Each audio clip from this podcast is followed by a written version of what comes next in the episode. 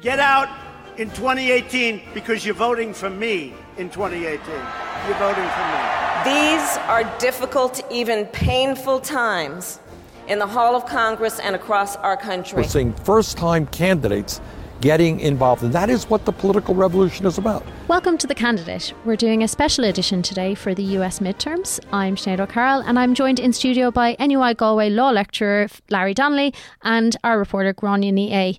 The US midterms, we've heard so much about them over the last few weeks, um, but they we're, we're unsure of their significance a lot of the time here. They happen every two years, so why are we hearing about them so much now? Gráinne, we're going to go right back to basics. What the hell are the US midterms? So, for an outsider or anyone listening from Ireland, it, it, can seem quite complicated, the political system. So, we're going to run through the real basics first of all. Uh, the, the midterm elections are held midway point through the presidential term, and they're kind of a freshening up of all arms of the US government. So, that's the US Congress, state governorships, and other local legislatures. So we're looking looking at the U.S. Congress. Then they're made up of two houses: the House of Representatives and uh, the, the Senate. So the equivalent. So these are the two main ones that we hear about. These are the ones with the actual power. Absolutely, yeah. And if you think about the House of Representatives, that's the Dáil for the US, and then the, the Senate is obviously Seanad Éireann. Um, and it's really interesting because for the past uh, two years of, uh, or for the past two years, we have been uh, looking at the House of Representatives in Republican control and the Senate in Republican control as well. And with a Republican president, that's a lot of power for Donald Trump to make decisions, to pass laws. Um, and we've seen how handy it was when he was trying to appoint Judge Brett Kavanaugh. So that's just one example of that. And that's actually just to bring that analogy back. It's quite a crude example to use the Seanad and the Senate because obviously the, the Senate has a lot more power to be able to do things than say the Seanad can because they can actually you know get those appointments across the line and they can stop the Mueller investigation and things like that. C- completely. Um, and the the majority there. I mean, even if the, even that the Republicans had control of the Senate, they only just passed that vote, fifty votes to forty eight. Um, but yes, it is different. Obviously, it was like a, a very crude example. Try and get her, her head around the yeah, US no, it makes sense. System. But yeah, um, but it's interesting because in this midterm election, so the, the House of Representatives have four hundred and thirty five seats, and the Senate has hundred. Um, to get to win a majority in the House of Representatives, the Democrats need 24 seats, and in the Senate it's just two. So, looking on a, a surface value, you would think that their better chances are in the Senate, but they're not. They're they're looking likely to win the House of Representatives and not the Senate. Um, that's a, there's a this is a very complicated system, but just very briefly.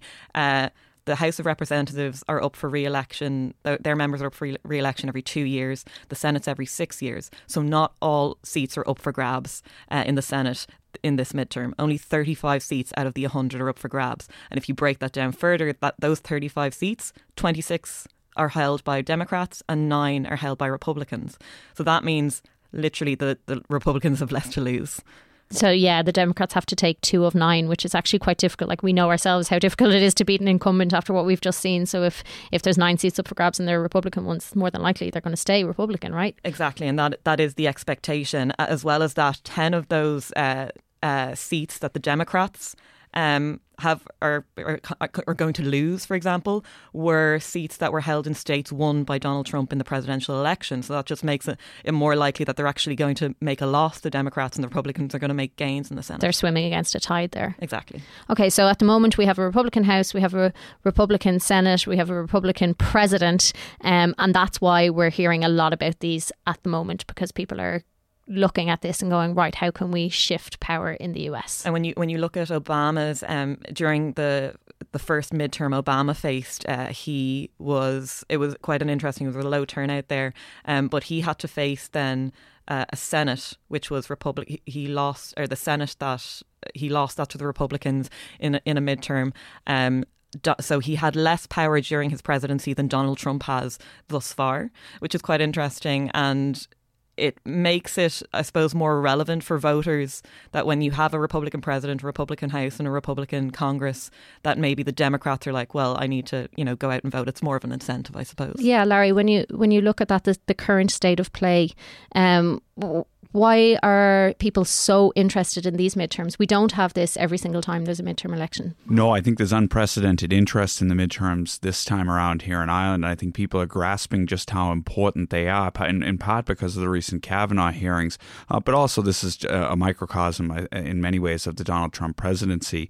And one way or another, there are going to certainly be regional and local issues that will be to the fore uh, in all of these battles. But one way or another, this is going to be a referendum on Donald Trump's presidency. And I think that's why people are so fascinated by it uh, and are tuning in more closely than they have, at least in my experience. So, do you think people will vote very much along the lines of if this is my, if I'm against Trump, I will find my Democrat to vote for in both elections? Uh, I think that will be part of it. I mean, again, there will be, I mean, all politics is local to some extent at the end of the day, uh, and people will vote for those reasons. People will vote on likability factors. A lot of these, especially members of the House of Representatives, would have their own personalized local following that's something quite different from uh, party allegiance. Uh, but at the end of the day, yes, I think that especially the casual voter, the voters who will who will swing this uh, one way or another, um, their view on Donald Trump ultimately may be the dispositive factor in this. And so the predictions at the moment, Gráinne was saying there that probably the Senate will stay Republican, but the House might swing Democrat. What does that mean then? Well, it, it would it would mean I mean I, I would gr- agree generally with the the conventional wisdom, which is that the Democrats will take the House. They need to retake 24 seats, which is no mean feat. Uh, but I expect that they probably will just about get there. What that means for Donald Trump uh, is that in both both all legislation needs to get past both houses of Congress. So the House can effectively stymie some of his agenda, uh, and I, I suppose thwart some of his more radical initiatives that he's mooted before. But that having been said, there is a school of thought out there among people close to the president that this actually would be no bad thing. Because, first of all, uh, if he were to be removed from office, that would have to be, have to be done by the Senate. There's no way the two thirds of the United States Senate is going to remove Donald Trump unless there's something spectacular out of the Mueller investigation. So, if we put impeachment to one side, then the reality becomes if Trump is thwarted by the Democrats in the House, then effectively he can run for election in two years' time against Nancy Pelosi, who will be the the Speaker of the House if the Democrats take over. Nancy Pelosi is the most unpopular national political figure uh, in the United States. If a lot of people think, and I think they're right, um, that if Donald Trump can cast his can- reelection candidacy as him against her, it is a very, very big political advantage for him. Do you think he's thinking long term at the moment like that? Uh, no, I mean, look, I think that he is looking to save as many uh, Republican seats as he can. I think his conduct in the places he's going to suggests that he knows that the Republicans are in trouble in the House. Uh, I think mainly what he's concerned with now is maintaining or even gaining a seat or two in the Senate, which I think is possible, even if the Democrats uh, lose the House. I think that's his short term agenda. But what I'm not so sure is he's convinced that, for instance, the issue of immigration is what he's going to really put a lot of his the, on the line. He's going to put that as the, the main issue in the closing days. Uh, I'm just not so sure uh, whether that's a winning strategy because even though a lot of people on the political right would agree largely uh, with his stance on immigration, most of them at the end of the day aren't voting on immigration; they're voting on what's in their pockets. I think uh, just to add on to two uh, points made there on on Trump as well. I think it'd be interesting to see him him lose the Republican majority in uh, the House of Representatives because for for a long time his campaign has been about the polls are wrong, the media is wrong, this kind of fake news thing, and this could be like the first political loss for him. And it'd be interesting to see how he deals with that because it isn't the media; it, it's literally voters taking a vote out of the presidency. So that'll be really interesting to see how he reacts to that. And then um, the other point on the issues of the campaign this is a referendum on Trump, people have been saying, but the other issues that people are concerned about, the ordinary people, so that's the economy and jobs, immigration, and healthcare. So it's it's really interesting to see that those three issues are actually split by the parties as well. So Republicans have been focusing on jobs and the economy and on immigration, but uh, the Democratic Party have been pushing healthcare, which is really interesting, um, kind of split to see. Are there any particular races, Larry, that that show those? In what what are you interested in? in? What races are you really looking forward to seeing on Tuesday? Yeah, I mean, first, I think it needs to be said that there are literally dozens of house races that have fascinating dynamics and that could go either way. That are still absolute toss-ups. But I know I don't want to lose the audience uh, dig- digging into the minutiae of those. Uh, I've looked at three Senate races uh, in particular that are very, very close, and one gubernatorial race because I think it's fascinating the dynamics of that. But just the, give us an explanation of a gubernatorial race. This is an, an election for governor, an election for governor, in particular in this instance is the state of in the state of Georgia, which I'll come to in a, in a minute. But the three Senate races that I've been looking at closely uh, are in Missouri, Indiana, and Arizona. The reasons I'm looking at the races in Missouri and Indiana are because those are two st- two states that Donald Trump won by by very solid margins, and two states in which Democratic senators are seeking reelection. Uh, so, in theory, at least, they each face a tough a, a tough and uphill battle. Uh, I'm looking at Arizona because this is the seat that was va- vacated by uh, Jeff Flake, who will have become a household name because of his rather tortured posturing uh, around the Kavanaugh nomination. Indeed, Jeff Flake uh, is responsible for having that uh, FBI investigation, albeit a truncated one, uh, with respect to Brett Kavanaugh. Now, in Missouri, people will just to remind people, people will remember him from that lift, the the elevator when he was being shouted at by protesters. Absolutely, and and that seemed to have a, a very uh, a real impact on him because it was after he was confronted uh, by those women who were protesting what had happened. It was after that that he made the decision uh, that there needed to be an FBI investigation. Uh, now, again, he was a little bit all over the place with respect to what he wanted, but it did at least provoke that reaction from him. Um, but in Missouri, uh, Claire McCaskill is a Democrat, a moderate Democrat who's seeking reelection against a guy named Josh Hawley, who's a very young 38 uh, year old seeking election to the Senate. The reason I'm watching this, and again, this is razor tight, the reason I'm watching this is because Claire McCaskill in the closing days of the campaign has actually turned her fire somewhere you wouldn't expect, and that is against Elizabeth Warren uh, as somebody who's too liberal, as somebody who she wouldn't support, and someone who is not her type of Democrat. And this is very much to reach out to uh, moderate voters in Missouri and indeed to some people who voted for Donald Trump to say that she's a Democrat who will stand up on the issue uh, of health care and other things like Ron, you mentioned, but isn't as far to the left uh, as Elizabeth Warren. So the dynamics there are really interesting. The other one, again, similarly, where Trump, where Trump state uh, held by a Democrat uh, is where Joe Donnelly, no relation, uh, is seeking reelection to his seat against a businessman uh, who is very uh, loyal to Trump. That race is absolutely razor tight. And again, Donnelly is a moderate Democrat who only mentions the time, only mentioned that he, only mentions that he's a Democrat when he's forced to. The reason I mention that one is because a lot of people here would be curious about third parties. Does a third party ever have an impact in a race? And in that race, which again, the most recent aggregates in the Real Clear Politics polling show that there's about a 0.8, 0.8 of 0.8 percent uh, between the two, with Donnelly having a slight lead. And if that margin were borne out, there is a libertarian candidate who is polling at about 3% uh, right now. Libertarians in the United States would see themselves as small government, constitutional purists. Generally, they draw, they draw votes from people on the political right. She would be perceived as hurting the Republican in this race. So, if Donnelly pulls this out, it could well be that the third party candidate has benefited his candidacy and he has won as a result. The last race, the last Senate race I'm looking at Again, Jeff Flake's seat that he's leaving because he's retiring. Uh, and this features a Republican Congresswoman uh, seeking elevation to the Senate. Uh, her name is Martha McSally, and she prevailed in a very hard fought uh, Republican primary against one uh, candidate who was very faithful to Donald Trump and another person who people might know, a guy named Joe Arpaio, who's a sheriff down there, who infamously uh, set up tent cities and had inmates walking the streets in shackles and all sorts of other, I, I think, outrageous stunts. She, in order to win that primary, she had to move to the right and really endorse Trump. Uh, now she's moving back towards the middle uh, and trying to appeal to a more mainstream audience. And the fascinating thing about the person who she's running against uh, is another congresswoman named Kyrsten Sinema, uh, who's cast herself as a moderate uh, Democrat uh, and has a moderate voting record, but at the same time, again, this might be interesting to people here. She would also be the first atheist, avowedly atheist member of Congress, and she's also, would be the first bisexual member uh, of Congress. So the dynamics there are fascinating. And one of the other reasons I bring it up is because, and this is what causes me doubt about whether immigration is the issue that Trump should put all of his cards into, is Arizona is a border state which has been disproportionately affected uh, by immigration o- over the border, and there are issues with respect to resources in Mex- in Arizona. People have legitimate concerns there.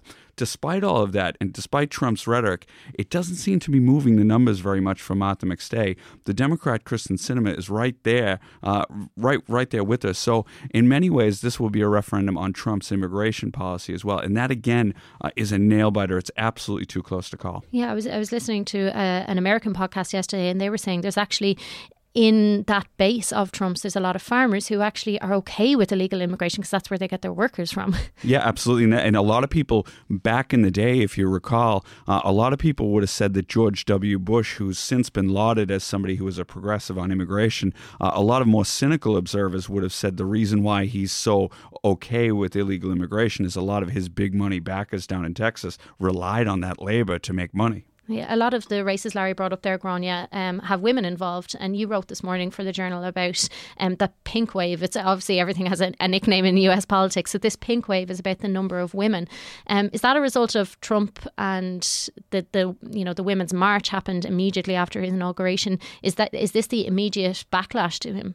Uh, that seems to be the case. So since the Women's March, it happened soon after inauguration, and then we had another one earlier this year where again millions turned out.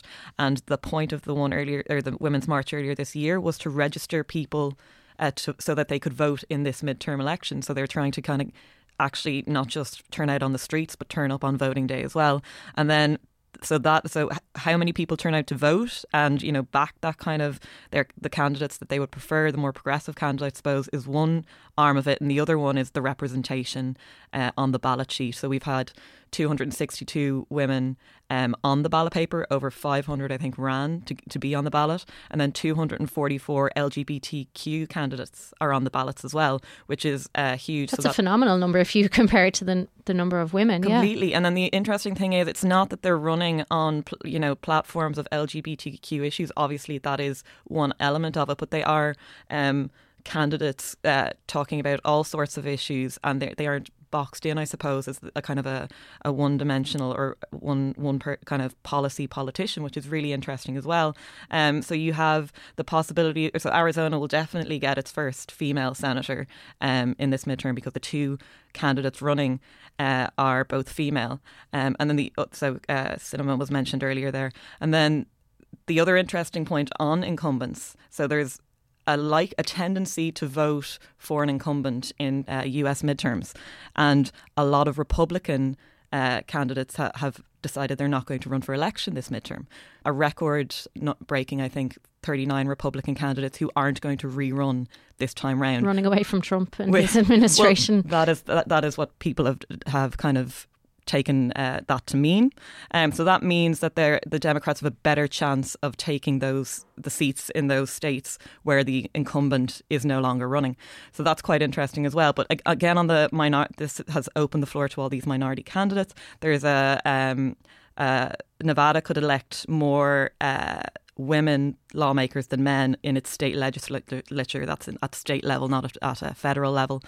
Um, there is a lot of uh, uh, Native American candidates running. I think there's two um, Muslim candidates running for Congress. So there's this quite wide ranging spread of of um, I suppose a reaction to the, the rhetoric that Trump has has had during the past year. And people do say, or there is a kind of uh, an expectation that um, that representation is in response to, to, to what kind of issues I suppose Trump has thrown up uh, during the year. Um, whether that translates into votes for those candidates is a completely different thing, and turnout will be massive. So uh, historically, Republicans are, are, more likely to vote um, in the midterms, and if we see a higher turnout than normal, that would hint at that the Democrats are turning up to vote. And that is kind of what we've seen in this early indication so far that there is a high turnout. So Democrats are turning out to vote. Turnout is one of the things that's f- been fascinating me, and I am um, not sure, Larry, if you follow Taylor Swift on Instagram, um, but what she has been doing over the last two weeks or so has been um, encouraging people to vote. And she's, um, I was tweeting about this. She is like notoriously apolitical throughout her entire career. She's obviously a country singer by originality. She her f- initial fan base is a Trump like if you put them together, her initial fan base are Trump families or, or Republican voters. So she's it's obvious why she has never been political. She has come out with these really strong statements about getting out, turning out to vote, and and has said vote for your Democrat. What she's been doing over the last while, which I think is very interesting, is every time someone sends her a photo with their I voted sticker, she's putting it up on her feed. So even that I think is probably indicative of like how this has got into the mindset of American people. Yeah, there's there's no question that, that there's enthusiasm there uh, among young people and among other groups who desperately want to take Donald Trump out, who want to send a message to him this time. The question all becomes I know it's trite to say, because all elections depend on turnout, but this one in particular depends on the nature of the turnout.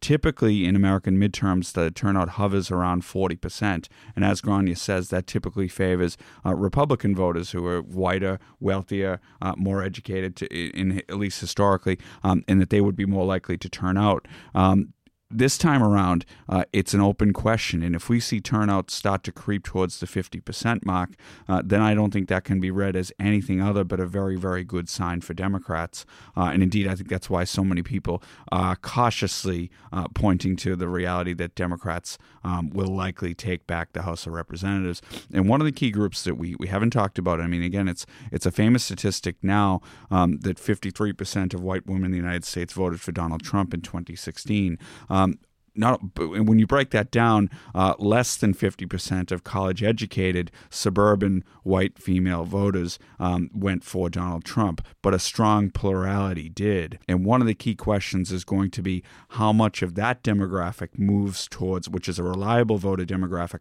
moves to the Democratic column.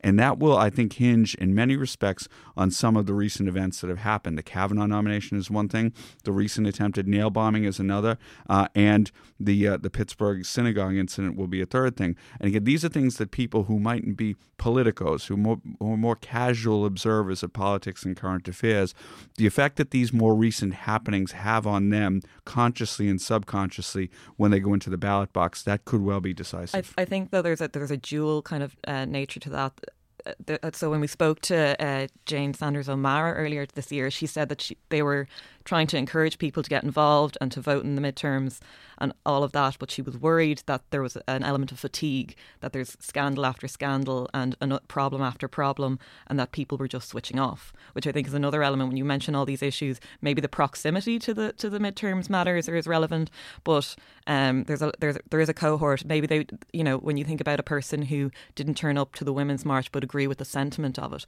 will that person turn up to vote? So we're, we're expecting the activists and the people actually engage to turn up to vote. But what about that other cohort that agree with the sentiment but aren't, you know, actually active? And if if if that does hold true, then one of the criticisms that I and many others would have launched against the Democratic Party in recent months uh, would be would be true, and that is that the Democrats haven't really articulated a coherent message other than we don't like Donald Trump. Uh, you can give people a reason to vote against something all day long, but you need to give them a positive reason to vote for something. Uh, and I do think that that also is going to be a factor in this election and a factor that will likely work to the Republicans' advantage. Yeah, was, there was a poll um, released yesterday that said 80% of American people um, think that there is and don't like the incivility in politics at the moment. But when it came to who to blame for that incivility, they were mixed. So there was about 40% said it was Trump, about 29% said it was the media. So you're looking at a divide there saying, okay, you, you mightn't like what's going on, but if, again, like you say, if there's not a clear message of how to fix it, then why go out and vote or, or yeah. why engage? And then that, that point about having something positive to vote for. So make, make America great again was obviously Donald Trump's slogan, and that's something quite positive. And uh, I think Hillary Clinton was criticised for not for being critical but not having a kind of a positive vision. Um, it was kind of like you know when we we criticize, I think the political message, which was keep the recovery going here, and it, it was kind of like, well, some people aren't feeling that recovery, and you're saying keep it going, not let's strive for something better. Almost, um, that's the kind of same thing. People want something like bright and shiny to kind of strive for instead of you know, let's keep things at an even keel. Larry, where do Irish Americans fit into all of this? They're a unique group in, in the in the ways that we can almost stereotypes the wrong word, but we can group them together in some ways. But they do swing every few decades. Where are they now? Yeah, I mean, I, I can I can only speak to my own group of friends, which I, I mean, maybe this reflects reflects on the lack of diversity, or it reflects on the na- the neighborhood I grew up in. Uh, almost all of whom are Irish Americans, and indeed, I'm in the minority for not having at least one Irish born parent where I grew up. Um, they are all over the map. Um, Irish America is not a monolithic entity. My friends are pretty equally divided between uh, Trump supporters and um, people who voted for Hillary Clinton or people who voted for somebody else. Um, they are equally divided, I think, this time around. Uh, some have faded away, including a lot of my women, women I'm friendly with. Uh, some of them have faded away from Trump and regret that they voted for him. Others, however, have been more hardened than ever uh, by what they've seen uh, and are voting for Trump. And I mean, the reasons why uh, are fascinating, why Irish America has changed. And this points to the difference between uh, Ireland and Irish America. I think two things are really prominent in all of this. One is uh, once uh, and some of my friends have been phenomenally successful. Uh, and once they make start to make money, um, policy Republican policies uh, of less taxes uh, and you know you can keep more of your own money start to appeal, especially when they're facing big bills. Even if they are making lots of money, people living in the northeastern United States have extraordinary bills when it comes to mortgages, childcare, college tuitions, all sorts of different things. That message resonates very strongly with them.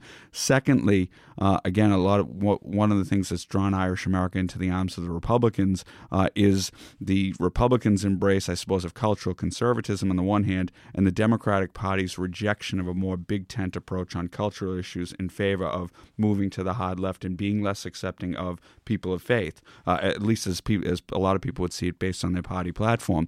Those two factors have driven the traditional Irish American Democrat, a lot of them, into the Republican camp. And the third factor that's at play still, uh, there's this vision that Irish America is all very much successful and has moved on. But there's still an awful lot of blue collar Irish Americans. Again, a lot of my friends, uh, and in places like Boston or, in, or more more importantly, in places like Pennsylvania and Ohio, Donald Trump has convert won a lot of converts from them because of the trade issue because they think that Bill Clinton and the Democrats, by endorsing NAFTA and other free trade agreements have sold organized labor down the river. Uh, and when Donald Trump came out and said, I'm going to rework NAFTA, I'm going to bring American jobs home, those sentiments resonated very strongly with a lot of Irish Americans in key states like Ohio and Pennsylvania. It's really interesting listening to you describe the Trump uh, support. It's a it's a broad church. There's a lot of things going on there. Yet all we've heard from him over the last few days is immigration this, invasion that caravan it's it's all he's been talking about. He's pinning tweets that you know can be deemed as very racist you know um, and that seems to be an unusual play. That you and that's that's been my thought the whole time and that, and that's why I'm critical of it but to me, it's very, very strongly indicative of what Gráinne has said earlier uh, that Trump, in behind closed doors, Republicans are admitting to themselves that the House is gone. Uh, and what they're trying to do desperately is to cling to as many House seats as they possibly can and to hopefully keep their Senate majority. The way that they think they can do that is by ensuring their base gets out. And if their base gets out, then they can hold on. And Trump sees immigration as the issue that's going to rile up the base. Uh, I think it's a singularly mistaken strategy. But again, Trump's proven me wrong more than once. I think as well when you when you look historically, that's kind of worked for Trump uh, when he was initially going for president. When he said um, that he would kind of limit immigration, that's kind of when he got that surge behind him initially. So it's uh, maybe it's a, a, case of this has worked for me before. I'm just going to keep it's his go-to play. Exactly. Would you be worried about his reaction if he does lose the house? So he, we, we've seen his absolute adoration of executive orders. He's talked about signing one about the constitutional change that we did ourselves here in our constitution about birthright citizenship. He said, I can do it by executive order. I'll have all of these things ready next week. Will he become more fond of the executive order if he doesn't have the House? It, it, that that could well be. I mean, he's so unpredictable. We don't know what he's going to go ahead with. I mean, as for the executive order, I know he's talking about this language that says subject to the jurisdiction of in Article 14. But I think if you talk to any serious constitutional scholar, they will tell you that the plain language is immutable. You cannot get around it. Uh, and indeed, I could not imagine any federal judge uh, upholding an executive order to that effect uh, on immigration on, on people born in the United States. I just don't see that happening. Whether he will um, use executive orders more often, I'm not sure. If I were advising him, and God knows he wouldn't listen to me, if I were advising him and the Democrats did retake the House, then what I would try to do is a little bit of classic Bill Clinton triangulation. That is, I would be pushing uh, for a big infrastructure project. One of the things he did when he ran for president was say he was going to rebuild American infrastructure, a, pro, a an idea that indeed the very left of the Democratic Party, Bernie Sanders couldn't really argue with that. He'd be in favor of it, but at the same time would have provoked some opposition from the Republican right, who are laissez-faire, who don't believe in government spending. If the Democrats were to retake the House, uh, and I were advising Trump, I'd say, well, you say President Trump say to the Democrats, "Well, let's do business. Let's try and do this, uh, and let's try to put together a format." And that not only would be good politically, it would be good for the country. Anybody who's been in the United States recently will see the infrastructure is crumbling and desperately needs investment. Whether he would do something like that, uh, it's beyond who knows. Uh, I suspect probably not, and I suspect he might double down and use more executive orders. But I think that would be politically foolish. In terms of what the U.S feels like now. I um, just to bring it back to a, a, personal anecdote, I lived there in 2007 and 2008 during um, the Obama primary, primaries. I felt the language being used around Hillary Clinton and Barack Obama, it was quite uncomfortable, but it was also the only thing people talked about. If you were in a bar, if you were in work, it, it was literally the only thing people talked about. It was the only thing on telly, Saturday Night Live, all of that was happening. Is it the same there now? Is it uncomfortable?